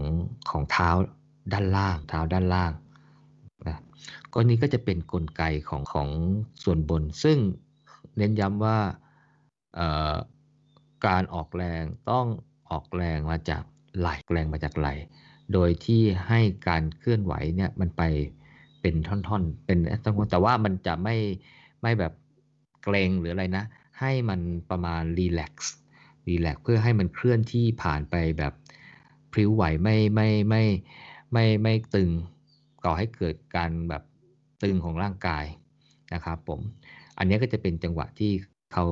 เขียนไว้ใน ในบทความนี้แนะนำไว้ในบทความนี้ว่า ถ้าจะทำให้เกิดประสิทธิภาพสูงสุดต้องออกมาจากไหลนะครับผมเออเมื่อกี้เนี่ยสวิงเฟดเมื่อกี้เนี่ยผมลืมพูดไปนิดหนึ่งเขาบอกว่าเออแต่จริงก็พูดไว้แต่ตอนต้นล้วคือสวิงเฟดเนี่ยมันมีลักษณะหนึ่งที่เราบอกว่าเออไอไอไอไอสะโพกที่มันเหยียดตึงเนี่ยมันเริ่มมาจากสแตนเฟดใช่ไหม อมันเข้าสวิงเฟดปุ๊บเนี่ยมันเหมือนก็เราปล่อยลูกหิน ปล่อยหนังสติ๊กปุ๊บเนี่ยเอ่อกระบวนการที่มันเกิดขึ้นตั้งแต่เท้าซ้ายวาดกลับมาแทงเข่าไปข้างหน้าเนี่ยเขาบอกว่ามันเป็นจังหวะที่ถ้าเราไปจดจ่อกับมัน เช่นจะต้องยกเท้าดีเท้าเออบังคับให้แทงเข่าอะไรเงี้ยมันจะเกิดการใช้กล้ามเนื้อที่ไม่มีประสิทธิภาพ หรือมีประสิทธิภาพลดลง เมื่อเทียบกับ ปล่อยให้มันเกิดตามจังหวะแบบธรรมชาติพลิ้วไหวก็คือพูดง่ายๆว่าปล่อยให้โมเมนตัมปล่อยให้การเคลื่อนไหวของ stance phase เนี่ยมาบังคับ การเคลื่อนไหวของสวิงเฟดเนี่ยให้มันเกิดไปตามธรรมชาติ แล้วจะทำให้จังหวะเนี้ยใช้พลังงานน้อยที่สุด ไม่ใช่น้อยที่สุด น้อยกว่า แต่ถ้าเราไปจดจ่อว่าเราจะต้องบังคับเท้ายกเท้าสูงขึ้นต้องแทงเขาไปข้างหน้าอะไรพวกนี้นะฮะ ก็โอเคก็ทำได้ แต่เขาบอกว่ามันเปลืองพลังงานมันเปลืองเออซึ่งจังหวะที่ที่ธรรมชาติของการแบบนี้เออมันก็คล้ายๆกับการแกว่งแขน คือถ้าเราไปจดจ่อกับการแกว่งแขนเออมันก็จะทำให้เกิดลักษณะการเปลืองพลังงานมากกว่า เราปล่อยให้แขนเนี่ยนะหรือไหลเอ้ยทำให้ไหลเนี่ยมันมันเคลื่อนที่ไปโดยธรรมชาติ ซึ่งซึ่งซึ่งท่าที่ถูกต้องปัจจุบันเราอาจ ซึ่งท่าธรรมชาติปัจจุบันของเรามันอาจจะไม่ท่าที่ดีที่สุดก็ได้ ซึ่งแปลว่ามันต้องปรับ มันต้องปรับแม้กระทั่งไอ้สวิงเฟดเมื่อกี้เนี้ยเอ่อถ้าปัจจุบันที่เราทำได้ตามธรรมชาติเนี่ยถ้ามันไม่ถูกต้องหรือมันไม่ใช่อยู่บนพื้นฐานปัจจัยที่ดีเนี่ยเราก็ต้องปรับนั่นคือที่มาของการปรับท่าวิ่งนะแต่จะปรับอย่างไรยังไม่พูด เดี๋ยวเราใกล้จบแล้วเออเพราะว่าที่พูดมาถึงเไอไอไอเรื่องของการปล่อยให้มันเป็นธรรมชาติเนี่ย จะปูทางถึงแนวทาง แนวทางเฉยนะ ยังไม่บอกวิธีนะ แนวทางในการพัฒนาการปรับท่าวิ่งให้มีประสิทธิภาพ อืม แต่ก่อนก่อนไปตรงนั้นเนี่ยอออยากจะเล่าเรื่องนิดนึงนะมันมีงานวิจัยนะเมื่อไม่นานก็คงออกหลายปีเหมือนกันนะเเขาพูดถึงสมองสองส่วนหมูเคยได้ยินไหม สมองส่วน auto pilot กับสมองส่วน manual ครับเออคุณคุณเคยได้ยินไหม unconscious เขาเขาเรียกว่า default mode network default mode network เนี่ยก็คือเขาบอกว่าเรียกชื่อเล่นๆว่าเป็นสมองส่วน auto pilot คือเขาค้นพบว่าคนเราเนี่ยมีสมองส่วนเนี้ยเอาไว้ทำกิจกรรม หรือทำอะไรบางสิ่งบางอย่างที่เราทำบ่อยๆ แล้วเราเกิดความเคยชินเออแล้วเราก็ สามารถทำได้โดยที่ไม่ต้องไปจดจ่อมัน หรือทำได้โดยที่ไม่ต้องไปรู้ตัวมันก็ได้ คือทำไปเลยเหมือนกับแบบว่าเออเราตื่นขึ้นมางงเงียแล้วเราเดินไปห้องน้ำอย่างเงี้ยเออเราไม่ต้องมานั่งตัดสินใจว่าเราจะต้องเดินไปซ้ายกว่าอะไรเงี้ยเรารู้โดยทันทีว่าเออในบ้านเราเงี้ยห้องน้ำไปทางไหน อะไรอย่างเงี้ยเออเออหรือเรากินข้าวเนี่ยเราอาจเราสามารถที่จะกินข้าวไปแล้วดูทีวีไปโดยที่อาจจะจดจ่อกับทีวี แต่ไม่จดจ่อกับชามข้าวเลยเออเขาหันกลับมาอ้าวหมดแล้วนี่หว่า ครับแล้วกินอะไรไป ไม่รู้กินอะไรไปก็ไม่รู้ เพราะว่าสมอง auto pilot มันทำงานเขาบอกว่ามนุษย์เรามีสมองส่วนนี้เพราะว่าต้องการที่จะพักสมองนะหรือพักร่างกายไม่ให้ใช้พลังก็คือ save energy หัวใจสำคัญคือการ save energy เราจะได้ไม่มานั่งจดจ่อทำกิจกรรมอะไรตลอดเวลา เพราะว่าการที่เรามีต้องตั้งใจทำอะไรตลอดเวลาเนี่ย เป็นการใช้พลังงานสูงมาก เป็นการใช้พลังงานสูงมาก เพราะฉะนั้นเนี่ยมนุษย์เลยสร้างระบบออโต้พายロหรือ default mode network ขึ้นมา เพื่อให้สามารถทำกิจกรรมบางสิ่งบางอย่าง ที่เราทำแล้วเราคุ้นเนี่ยนะเออโดยที่เราไม่ต้องคิดมันอะเราทำไปได้เลยเราทำไปได้เลย อืมแต่ว่ามันอาจจะคนละอย่างว่าเห็นร้านขนมอร่อยๆ แล้วตรงปรีเข้าไปซื้อ มันจะเป็น default mode network เหมือนกันว่า ไม่ต้องคิดอ่าอ่าไม่รู้สิอาจจะใช่มั้งแต่ว่าอาจจะเป็นคนละส่วนกันหรือเปล่าอันนี้ไม่รู้ คือกำลังจะบอกว่าเอ่อท่าวิ่งของเราเนี่ยนะที่เราวิ่งอยู่ปัจจุบันเนี่ยมันก็คือเข้าโหมด default mode network ก็คือว่ามันทำไปเหมือนกับเป็น auto pilot คือเราวิ่งไปเนี่ยเราก็วิ่งท่าเนี้ยก็วิ่งท่าเนี้ยมาแต่ไหนแต่ไรก็ไม่รู้ละถูกต้องถูกไม่ถูกไม่รู้ละก็วิ่งท่าเนี้ยแหละเออแต่ถ้าท่านี้มันไม่ถูก ก็แปลว่าไอ้ท่าที่เราใช้โหมดออโต้พายロเนี่ย มันไม่ถูก มันก็ต้องปรับใช่ไหมพอปรับปุ๊บเนี่ยก็แปลว่าเราจะวิ่งท่าที่แตกต่างไปจากเดิม พอวิ่งท่าที่แตกต่างไปจากเดิมปุ๊บเนี่ยauto pilot เราก็ใช้ไม่ได้ใช่ไหม เราก็ต้องมานั่งจดจ่ออยู่มันว่าเฮ้ยกูจะก้าวเท้ายังไงดีจะยกขาก็ยังไงดีใช่ไหมฮะเออพอเราวิ่งไปสักพักหนึ่งเนี่ยเออเราเสียสมาธิหรือสติหลุดนะลืมตัวเอออาจจะไปนู่นนี่นั่นมองอะไรปุ๊บเออเอ้ยเมื่อกี้กำลังจดจ่อกับท่าวิ่งอยู่อ้าวมันก็กลับเข้าสู่โหมด auto pilot ต่อ พอเอาสู่โหมด auto pilot ต่อ มันก็กลับไปวิ่งท่าเดิมใช่ไหมจนกระทั่งเรานึกขึ้นได้อะ เราเปลี่ยนจาก auto pilot มาเป็น manual ก็คือจดจ่อกับมันตั้งสมาธิกับมันว่า เราจะก้าวเท้าอย่างนั้นอย่างนี้อย่างนี้อะเข้าสู่โหมด manual เอ่อทำไปสักพักหนึ่งเหนื่อยหรือว่าเออสติหลุดเอ่อสมาธิหลุด ก็เข้าโหมด auto pilot ก็กลับไปวิ่งแบบเดิมอะนี่คือกลไกของเอ่อร่างกายของเรานะฮะเออซึ่งเป็นเรื่องปกติ ซึ่งเป็นเรื่องปกติไอ้บทความอันนี้นะนะก็เลยบอกว่า เออการปรับท่าวิ่งเนี่ยปรับไบโอแมคานิกเนี่ยปรับได้นะฮะมีหลายวิธีเอ่อเอ่ออาจจะตั้งแต่ไป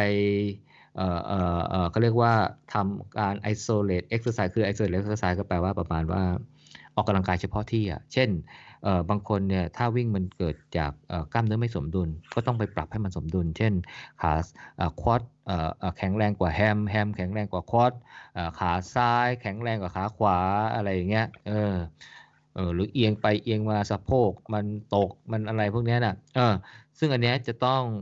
เอ่อออกกำลังกายเฉพาะที่เพื่อสร้างความสมดุลให้เกิดขึ้นอืมอันนี้ก็เป็นส่วนหนึ่ง เพราะว่าพอสร้างความสมดุลเกิดขึ้นเนี่ยไอ้จังหวะท่วงท่าอะไรปุ๊บเนี่ยที่เราวิ่งเนี่ยมันก็จะดีขึ้นมันก็จะดีขึ้นอ่อเอาจจะมีเรื่องของ functional exercise น่าจะรวมเป็นพวกเดียวกันนะครับแต่ที่ที่เป็นหัวใจของการปรับท่าวิ่งคือท่า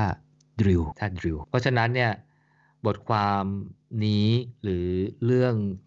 ที่เราจะพูดใน EP ถัดไปเรื่องของ running form เรื่องอะไรนะฮะ สุดท้ายนะคำตอบก็ออกมาในรูปของการฝึก drill ครับ ไม่มีไม่มีทางลัดไม่มีไม่มีวิธีการอื่นอะไร จะดีไปกว่าการฝึก drill ฝึก drill drill นี่แปลว่าอะไรหมูดิวมันก็เอาเหมือนหายไปไหนแล้วมันมันก็แปลว่าซ้อมซ้อมแหละ ใช่เออบางคนไปแปลว่าเจาะ คือเจาะมันเป็นคงไม่เออใช่ความหมายอันเนี้ยแหละแต่ดิวมันคือการซ้อมใช่ใช่เหมือนเราซ้อม ซ้อมเออตอนหนีไฟใช่ไหมหนีไฟเขาเรียกว่า fire drill fire drill เออเออ fire drill fire drill ก็คือการซ้อมการ practice นั่นแหละเออแต่ก็ก็เออก็ไม่รู้นะว่าทำไมเรื่องนี้ใช้คำว่า drill ทำไมไม่ใช้คำว่า practice หรือ rehearse อะไรวะไม่รู้เออแต่ว่ามันมันคงมีความหมายที่ที่เฉพาะหมายความว่าเออเราก็ไม่ได้เชี่ยวชาญภาษาอังกฤษอะคือหมายก็ context แบบนี้บริบทแบบนี้ต้องใช้ศัพท์แบบนี้ถึงถูก แต่ถึงแม้ว่าแปลภาษาไทยแปลว่า ฝึกแปลว่าซ้อมเหมือนกัน แต่ว่ามันจะไม่ใช่ซ้อมแบบเดียวกันอะไรอย่างเงี้ย เออเหมือน safety กับ security อะไรอย่างเงี้ยแปลว่าปลอดภัยอะไรเหมือนกัน แต่ว่ามันคนละแบบอะไรเงี้ยใช่ไหมอืมเออเพราะฉะนั้นเนี่ย drill แปลว่าซ้อมนะฮะเออเพราะฉะนั้นเนี่ย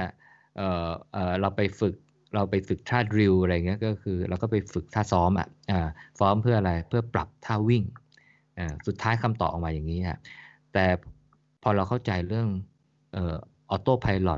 สมองส่วน auto pilot สมองส่วน manual ที่ต้องจดจ่อมีสมาธิเนี่ยเอ่อบทความนี้ก็เลยแบ่งสถานะการ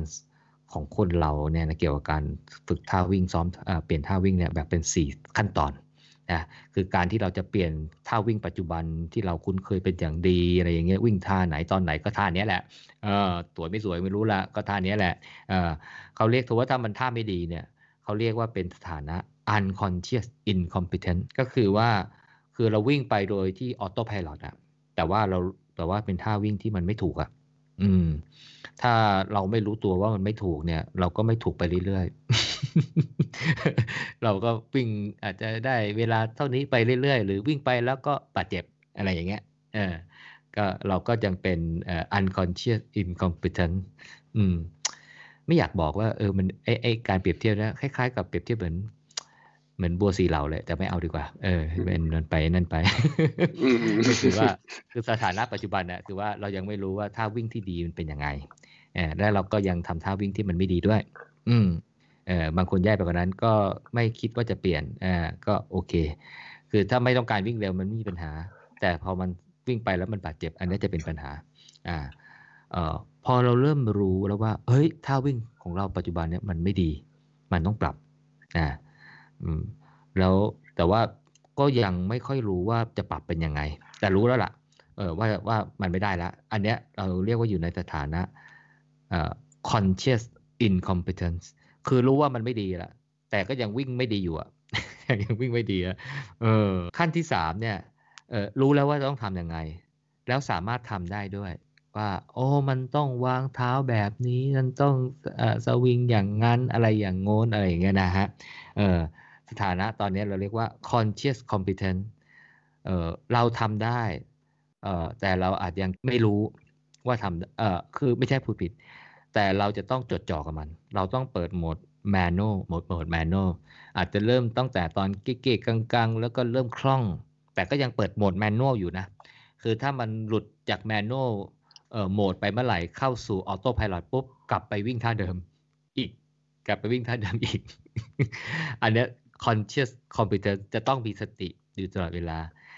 แต่พอเราฝึกไปสักช่วงเวลา สมองส่วน auto pilot เราก็จะเริ่มเรียนเรียนเรียนรู้ว่าไอ้สิ่งใหม่ ๆ ที่เราพยายามฝึกว่าเป็นท่าวิ่งที่ถูกเนี่ยสมองก็เริ่มคุ้นเคย เหมือนกับเราย้ายบ้านไปอยู่ใหม่ ๆ ใช่ไหมวันแรกก็อาจจะไม่รู้ว่าห้องน้ำอยู่ไหน บันไดขึ้นชั้นสองอยู่ตรงไหนอออยู่ไปสักพักหนึ่งอ่าเอ่อ จะไปห้องน้ำเนี่ยนะถ้าเปิดไฟสว่างก็ยังพอเดินได้อะจะขึ้นชั้นสองก็เปิดไฟสว่างก็ยังเดินได้เออแต่ถ้าปิดไฟปุ๊บมืดมืดเออเดินเริ่มเดินไม่ถูกแล้วชนเก้าอี้ชนอะไรปุ๊บเออแต่พอเราอยู่ไปสักพักหนึ่งเนี่ยนะเออเราจะเข้าสู่สถานะ unconscious competence ก็เหมือนกับเราฝึกท่าวิ่งที่ถูกต้องมาสักระยะหนึ่งเนี่ยออโต้พายロก็จะเรียนรู้คราวนี้แหละเราไม่ต้องจดจ่อมัน เราปิดแมนน a l โหมดเออ เราไม่ต้องไปใส่ใจมัน เราก็วิ่งได้ท่าที่ถูกต้องก็วิ่งได้ท่าเหมือนเราปิดไฟแล้วเราคราวนี้เราก็เดินไปห้องน้ำในบ้านเราได้ เดินขึ้นบันไดชั้นสองอะไรของเราได้นะฮะเพราะฉะนั้นเราก็ต้องเริ่มจาก unconscious incompetent ไปสู่ unconscious competent ซึ่งใช้เวลานะมากน้อยนะขึ้นอยู่กับแต่ละคน อืม ขึ้นอยู่กับสมองเรียนรู้ได้มากน้อยเท่าไหร่ ขึ้นอยู่กับว่าเราทำบ่อยแค่ไหนเพื่อให้สมองเรียนรู้ ขึ้นอยู่กับพรสวรรค์ของแต่ละคนที่มีความสามารถในการเรียนรู้สิ่งใหม่ ๆ ได้เร็วมากน้อยต่างกันเท่าไหร่ แต่สุดท้ายเมื่อเราอยู่บ้านใหม่ไปหนึ่งเดือนสองเดือนสามเดือนมันต้องเราก็ต้องเที่ยวชาญแน่นอน อาจจะใช้เวลาสักอันนี้มันก็เลยสร้างเป็นความหวัง เพราะผมอ่านผมผมฟังบทความนี้จากพอดแคสต์อันแรกก็เอ้ย เริ่มมีความหวังแล้วเออเริ่มมีความหวังแล้วแต่ว่ายังไม่รู้ว่าเราอาจจะยัง incompetent อยู่ยัง incompetent อยู่ แต่รู้ว่าเมื่อฝึกซึ่งมันใช้เวลา เราสามารถที่จะวิ่งด้วยท่วงท่าที่ถูกต้องอืมและเหมาะสมกับเราโดยอัตโนมัติครับโดยอัตโนมัตินำไปสู่ unconscious competence ก็วันนี้ก็แค่แนะนำยังไม่ไปเอ่อลงรายละเอียดว่าเราจะปรับท่าวิ่งยังไง แล้วกำลังจะบอกอีกว่า ไอ้ที่เราจะนำเสนอในบทถัดไปตอนถัดไปเนี่ย เป็นหนึ่งในวิธีของการแนะนำท่าวิ่งนะ อืมเออมันเป็นเทคนิคนะหนึ่งในวิธีที่จะสอนเทคนิคในการปรับท่าวิ่งนะครับ ไม่ได้บอกว่าคนนี้ถูกต้องที่สุด เพราะว่าผมอ่านหนังสือของคนนี้เนี่ยตอนแรกผมก็จะเลิกอ่านแล้ว เพราะว่าคือเขาได้มีธงแล้วเราว่าเขาก็บอกว่าวิธีการเขาดีเออแต่ที่เคยเล่าให้หมูฟังไงระหว่างทางเขาก็แซะ แซะก็ดูทีแซะคนนี้ทีเออหนังสือลุงแจ็คเหรอเออพูดเรื่อง running economy พูดไม่เห็นเยอะเลยอะไรอย่างเงี้ย แล้วก็พูดแบบเออกำกวม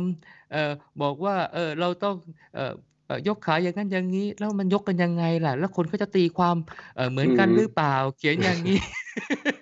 แล้วก็ยก เออเออหลายคนอะแต่ผมรู้จักลุงแจ็คอยู่คนเดียวอะเออ ผมรู้จักอยู่คนเดียวก็เลยบอกคนนี้มันแซะคนเก่งยังไงเออแต่เขาก็ไม่ได้แซะแบบว่าแบบน่าเกลียดอะเออเขาก็แค่บอกว่าว่าบางทีเนี่ยเออต้องเข้าใจคนอ่านว่าว่าเวลาเขาไปปฏิบัติเนี่ยถ้าพูดมันประมาณเนี้ยมันหนักเบามากน้อยเนี่ยมันอาจจะไม่เท่ากันไม่เท่ากัน แต่ว่าก็บางทีมันก็พูดยากเนาะผมก็ไม่รู้กันนะเออ แต่ว่าเขาเขาก็จะมีวิธีการที่ทำให้ของเขามีความชัดเจนเออผมเลยเกริ่นเกินเนี่ยวันก่อนเขียนโพสต์ไปเกี่ยวกับไอ้ไอ้ไอ้ไอ้หนังสือเล่มนี้ที่ผมบอกว่าผมจะมาเล่าให้ฟังเนี่ยตอนแรกผมบอกว่าผมจะตั้งชื่อว่า คือเขาไม่ได้ตั้งชื่อตัวเองนะเขาตั้งชื่อว่า running form ของเขานั่นแหละเออตอนแรกผมบอกผมจะตั้งชื่อว่า quantum running เออพอไปเปิดเปิดดู ไอ้คำนี้นี่รู้สึกจะไม่ค่อยดีเว้ย ไปเจอเหรียญควอนตัมหรืออะไรมาดูแนวหลอกลวงหลอกลวงผมผมผมไม่ได้ตั้งใจมาหลอกลวงนะ แต่กำลังจะบอกว่าควอนตัมเนี่ยผมเข้าใจว่ามันเป็นศาสตร์ที่ศึกษาอะไรที่เป็นเรื่องอิเล็กตรอนอะไรเล็กๆๆอะไรใช่ไหมก็คือมันคล้ายมันจะตรงข้ามกับพวกฟิสิกส์พวกนิวตันอะไรใช่ไหมที่อันนั้นเนี่ยมันไปศึกษาธรรมชาติแล้วก็เขียนเป็นทฤษฎีอะไรเงี้ยเออ ว่ามันเป็นอย่างนั้นอย่างนี้ F กับ MA อ่าหัวแอปเปิลตกใส่หัวอะไรเงี้ยป่ะแล้วก็มีทฤษฎีอะไรทางฟิสิกส์มากมายเออแต่ควอนตัมเนี่ยมันออกไปแนวที่ว่าคล้ายๆกับว่าตอนแรกยังพิสูจน์ไม่ได้ แต่สมการคณิตศาสตร์เนี่ยมันพิสูจน์ได้ แล้วต่อมาภายหลังเนี่ยมันเกิดเจอปรากฏการณ์ตามไอ้สมการคณิตศาสตร์อะไรแบบเนี้ยอะไรประมาณเนี้ยเออเออผมก็เออเออเออเข้าเขาไว้เออเพราะว่าไอ้หนังสือเล่มนี้นะเออมันวัดมุมมุมเขา มุมนู้นมุมนี้เออบอกไปเลยว่าคุณควรจะมีมุมนู้นมุมนี้เท่าไหร่เนี่ยบอกเออให้มันเข้าทีไว้เออแต่ว่าไม่เอาละควอนตัมรันนิ่งไม่เอาดีกว่าว่าเดี๋ยวไปเป็นนึกว่าเป็นเหรียญควอนตัมอะไรไปเอานี้ว่าเป็นเป็นเอ่อวิ่งเชิงคณิตศาสตร์แล้วกัน ดีไหมเออหรือจะเป็นแมทแมทรันนิ่งอะไรแทนอันนี้ตั้งชื่อเองนะ เขาไม่ได้ตั้งนะ ผมมั่วๆเอา คือจะพูดให้ตั้งชื่อไปให้พอเห็นภาพว่า เออมันมีตัวเลข คณิตศาสตร์อะไรเนี่ยนะเข้ามาเป็นไกด์เป็น guideline เป็นนำทางให้เราว่า ถ้าวิ่งตามไอ้คนนี้นะ ไม่ได้บอกวิธีดีที่สุดนะ เออเขาเขาแนะนำแบบนี้ อืม หนังสือเขาเนี่ยนะโหก็ก็ก็ไม่ได้บางนะ เขียนวนไปวนมาผมอ่านแล้วนะเออเขาหมกมุ่นอยู่กับไอ้ไอ้ไอ้ไอ้ heel strike เนี่ยนะ มากเลยนะ พูดอยู่นั่นแหละ อืม แต่ว่าเขาคล้ายๆกับว่าเขาเน้นน่ะว่าไอ้ heel strike เนี่ยมันไม่เนี่ยมันไม่ได้เลยมันไม่ได้เลยคือคุณต้องไม่ heel strike อะเออมันมันหมกมุ่นมากเลยนะ เพราะฉะนั้นเนี่ยนะเออเออผมก็ต้องขอโทษขอโพยคนที่เขาอาจจะเขียนบทความว่าเอ้ยลงส้นลงกลางเท้าหรือลงปลายเท้าลงอะไรก็ได้ มันก็มีข้อดีข้อเสีย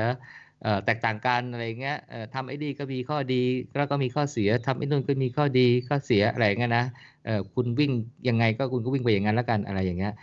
อันนั้นผมก็อาจจะขอออกตัวไว้ก่อนว่าผมไม่ก้าวล่วงนะคือผมก็จะเอาไอ้วิธีการของไอ้คนเนี้ยมาพูดเนี้ยซึ่งเขาไม่ค่อยชอบฮิวสไตล์ยังไง ผมก็จะเอาตามเขาก่อนนะ เพราะมันมีที่มานำไปสู่วิธีการของเขา เพราะตอนแรกผมก็มันพูดอีกแล้วมันพูดอีกแล้วนี่จะครึ่งเล่มนะมันยังพูดอีกอะไรอย่างเงี้ยอืมก็เดี๋ยวคราวหน้ามาพูดแต่ก็อาจจะหนังสือเขาก็ค่อนข้างจะไม่ได้บางอะ แต่ก็ไม่ได้หมามากอะตอนแรกก็เธอถ้าแปลแบบคุยแบบลุงแจ็คก็อาจจะหลายตอนมากเลย แต่ผมคิดว่าคงไม่อะเพราะว่าเพราะเขาหมกมุ่นอยู่กับบางเรื่องเกินไปเงี้ยมันอาจจะผมก็รวบมาพูดทีเดียวเออแล้วก็แนะนำอาจจะพูดสักตอนสองตอนสองสามตอนเป็นอย่างมากอะครับผม อืม ก็แต่ก่อนอื่นเนี่ย ผมว่าฟัง EP เนี้ย พอเห็นภาพวงหนึ่งวงรอบขาเนี่ย มันคืออะไรมันเกิดขึ้นได้อะไร มันมีผลยังไงบ้างเนี่ย อันนี้แหละผมว่าจะเป็นพื้นฐานที่ดีในการที่จะฟังการปรับปรุงท่าวิ่งต่อไป ได้น่าสนใจได้สนุกสนานมากขึ้นนะครับ วันนี้คงประมาณนี้ อืมหรือมีอะไรเพิ่มเติมไหมก็ที่ผมจะให้เพื่อนๆที่มาฟังตอนนี้เนาะเขาจริงๆ เราเนื้อหาตรงนี้โจเคยเล่ามาแล้วสองสามตอน ก็เดี๋ยวผมพยายามจะแปะนะครับ ลิงก์เนื้อหาที่เรียกเรียกว่า เป็นเนื้อหาเกี่ยวกับเรื่อง running form แล้วกันนะ running form เนี่ยเราพูดกันประมาณสองสามตอนละเดี๋ยวจะแปะอยู่ในบล็อกนะครับ ในบล็อกก็จะมีลิงก์ไปบอกอันที่พูดถึงนะครับ ก็จะมีเรื่อง running form นะครับ มีเรื่องชี่ running อ่าชี่ running หรือว่าหยินหยางใช้หยินหยางมาช่วยปรับสมดุลใช่ไหมให้ให้ให้เสียสูญเสียพลังงานน้อยสุดอะไรเงี้ยเขาจะมีโจก็จะพูดหลักการของเรื่องหยินหยางนะครับ ซึ่งไม่ใช่เรื่องนักวิ่งจีนอะไรเลยนะ เป็นนักฝรั่งออกมาใช้ด้วยนะ ที่ผมกลับไปดูย้อนหลังนะครับ แล้วก็เรื่องตอน running economy นะ ที่เราที่โจก็พูดค่อนข้างยาวนะครับครับ ก็เป็นเป็นตอนที่ติด top top 10 ของพอดแคสต์ City Trail Talk นะ ที่มีคนนิยมดาวน์โหลดฟังเยอะสุดนะครับครับผมตามตอนนี้นะครับเดี๋ยวจะลิงก์อยู่ในบล็อกของตอนนี้นะครับ อืมอืมครับ ครับก็ ประมาณนี้ เดี๋ยวคราวหน้ามาใหม่ อืมครับ landing มี form อัปเดตสถานการณ์ไหม่โจจังเราใกล้จะกลับมา ตอนนี้ผมรู้สึกว่าจัดงานวิ่งอะไรได้ยังนักตอนนี้นักวิ่งไม่พูดนะนักวิ่งไม่ค่อยพูดเรื่องโควิดนะ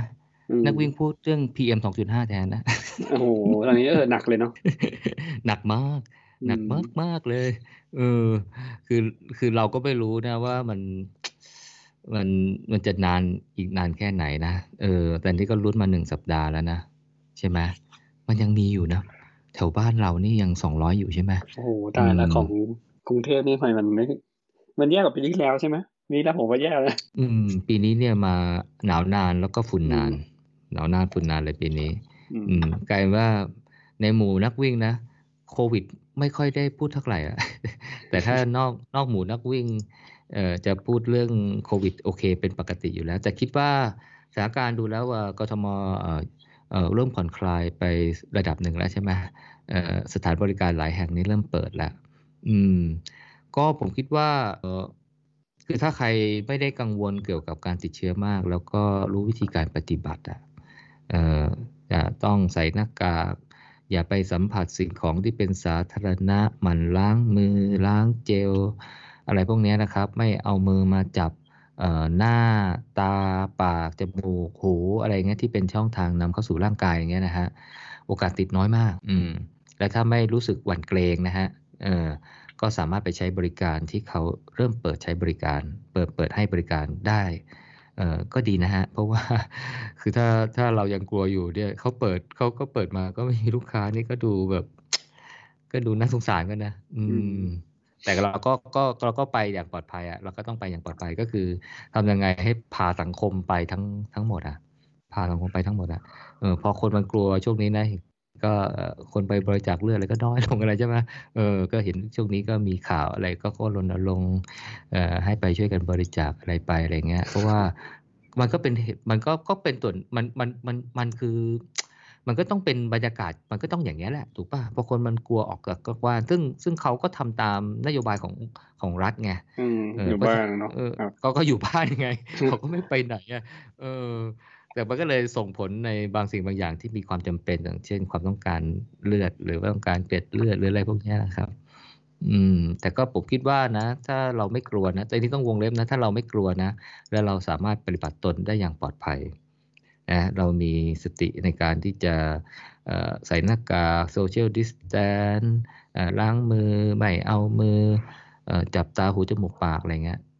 ผมคิดว่าโอกาสติดน้อยมาก ๆ ไม่แทบไม่ติดเลยอืมเอ่อไทม์ไลน์ที่ที่เราไล่อ่านกันดูนะ วันนี้หมูก็ส่งคนมาอยู่แถวบ้านเราใช่ไหมมาให้อ่านเออผมก็รู้สึกว่าเขาคงต้องไปทำอะไรสักอย่างแหละ อืมอืมที่ไม่ได้บอกอืมอืม ที่ไม่ได้บอกในไทม์ไลครับอืมไม่งั้นมันก็ลำพังทำแค่นี้ผมว่าไม่ติดหรอกอืมไปอืมเดินตลาดไปอะไรไม่ติดหรอก อืม แต่ก็ไม่ได้ประมาทนะฮะครับผมครับก็อยากให้กลับมาเหมือนเดิมนะ เรางานวิ่งอะไรจะได้เหมือนเดิม ตอนนี้ก็ลุ้นนะมีมีนาเนี่ยจะเป็นด่านแรกผมว่ากุมภาเขาน่าจะทุกคนน่าจะถอดใจหมดแล้วล่ะกุมภาไม่น่ามีคือใช่ไหมอ่างานงานกุมภานี่คง คงไม่ไม่มีมีใครกล้าประกาศจัดตอนนี้เนาะ คือจะจัดไม่มีเดือนหน้ามันก็ต้องประกาศอะไรตอนนี้ใช่ปะไม่งั้นคนก็จะเตรียมตัวได้ไงผมว่างานกุมแต่ภาแต่คว่างไม่มีแต่ว่าเป็นสัญญาณที่อืมดีนะ เพราะว่าถ้าผ่อนคลายเมื่อวานใช่ไหมเป็นวันแรกเนี่ยเอ่อผมว่ามีโอกาสที่จะ มีนาเนี่ยมีโอกาส Amazing Thailand เนี่ยมีลุ้นมีลุ้น Amazing อ๋อโอเค Thailand แต่เขาเอาสมัครเขารับไปยังสมัครเขารับสมัครไปหรือยังโอ้ยหมดแล้วปิดไปแล้วอ๋อโอเครับไปแล้วแต่เอ้ยเอ้ยแต่งานเอ๊ะปิดไปยังวะไม่แน่ใจถ้ายังไม่เต็มอ่าอาจจะยังไม่ปิดนะโอเคไม่แต่แน่ใจแต่ผู้นะจัดไม่ได้แจ้งว่าจะเลื่อนหรือว่ายังไงใช่ไหมโอ้ผู้จัดบอกพร้อมจัดเห็นโอเคมีคนแชร์เอ่อโพสต์ของผู้จัด Amazing Thailand พร้อมแล้วอืมเหลือแต่โควิดละครับ ว่าพร้อมหรือยังอืม คือถ้าหเอ้น่วยงาน Amazing รัฐปีที่แล้วก็เจอเจอ PM ใช่ไหมคุณคุณนะเจอเจอเจอเจออ่าเจอผมจำได้เลย ผมเอ่อที่เราไปรีวิวไงตอนนั้นที่ผมวิ่งห้าอืมชั่วโมงอะโอ้โหพีเอ็มจะเป็นไรก็เปล่าว่ากูอะไรก็วิ่งวิ่งไป มาถึงขนาดนี้แล้วเนี่ยมันคงทำอะไรไม่ได้แล้วเอาวิ่งต่อ เออก็ก็ก็ก็ถึงได้เลื่อนไปมีนาไงอืมอ่าเนี่ยเขาเลื่อนไปมีนาเนี่ยนะ เหมือนกับโชคดีเลยนะ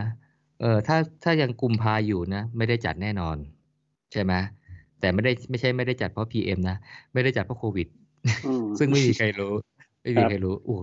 อืม ผมก็ต้องบอกว่าเออก็ดวงอืมดีเหมือนกันนะคล้ายๆคล้ายๆผู้จัดงานวิ่งเชียงใหม่มาราธอนนะอืมให้ดวงดีจริงๆอะเออดวงดีนะแบบคืนนั้นคืนเดียว เกิดจัดคืนนั้นที่ออกข่าวใช่ไหมอืมเออจับที่ช้าไปวันหนึ่งนี่ชีวิตไม่เปได้ลี่ยนเลเลยย ท้ายมาดื้อได้เลย โอ้ยห้าร้อยคนเดียวอืมรับรองเสร็จแน่แล้วแต่ดูบุแล้รีวรัมตามย์อะโจ บุรีรัมย์มาราธอนบุรีรัมย์ที่เหมือนกันจ็ดปะยังน่าไม่ได้จะ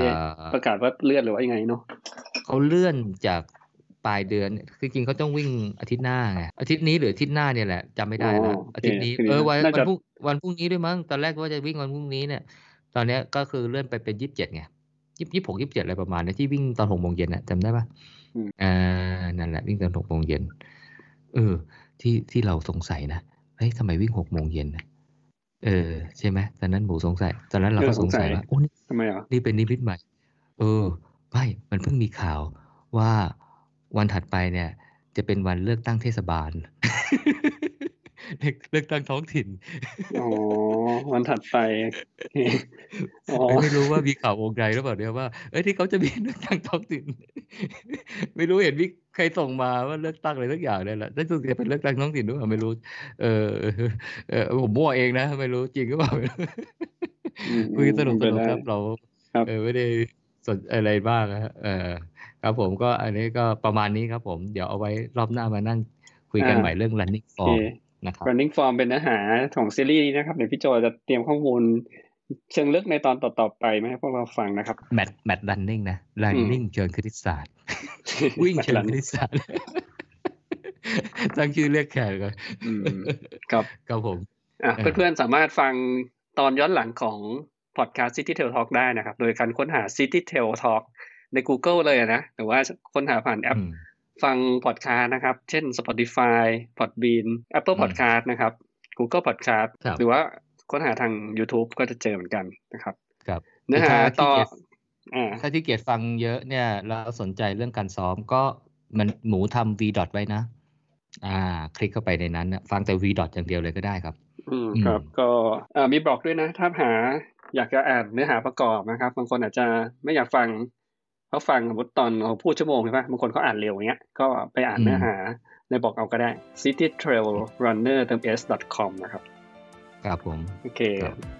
อ่าตอนนี้ผมหมูทวิบุฒนะครับ กับพี่โจ เจรพงศ์ก็ขอลาไปก่อนนะครับ ครับผมครัครับบผม สวัสดีครับ สวัสดีครับ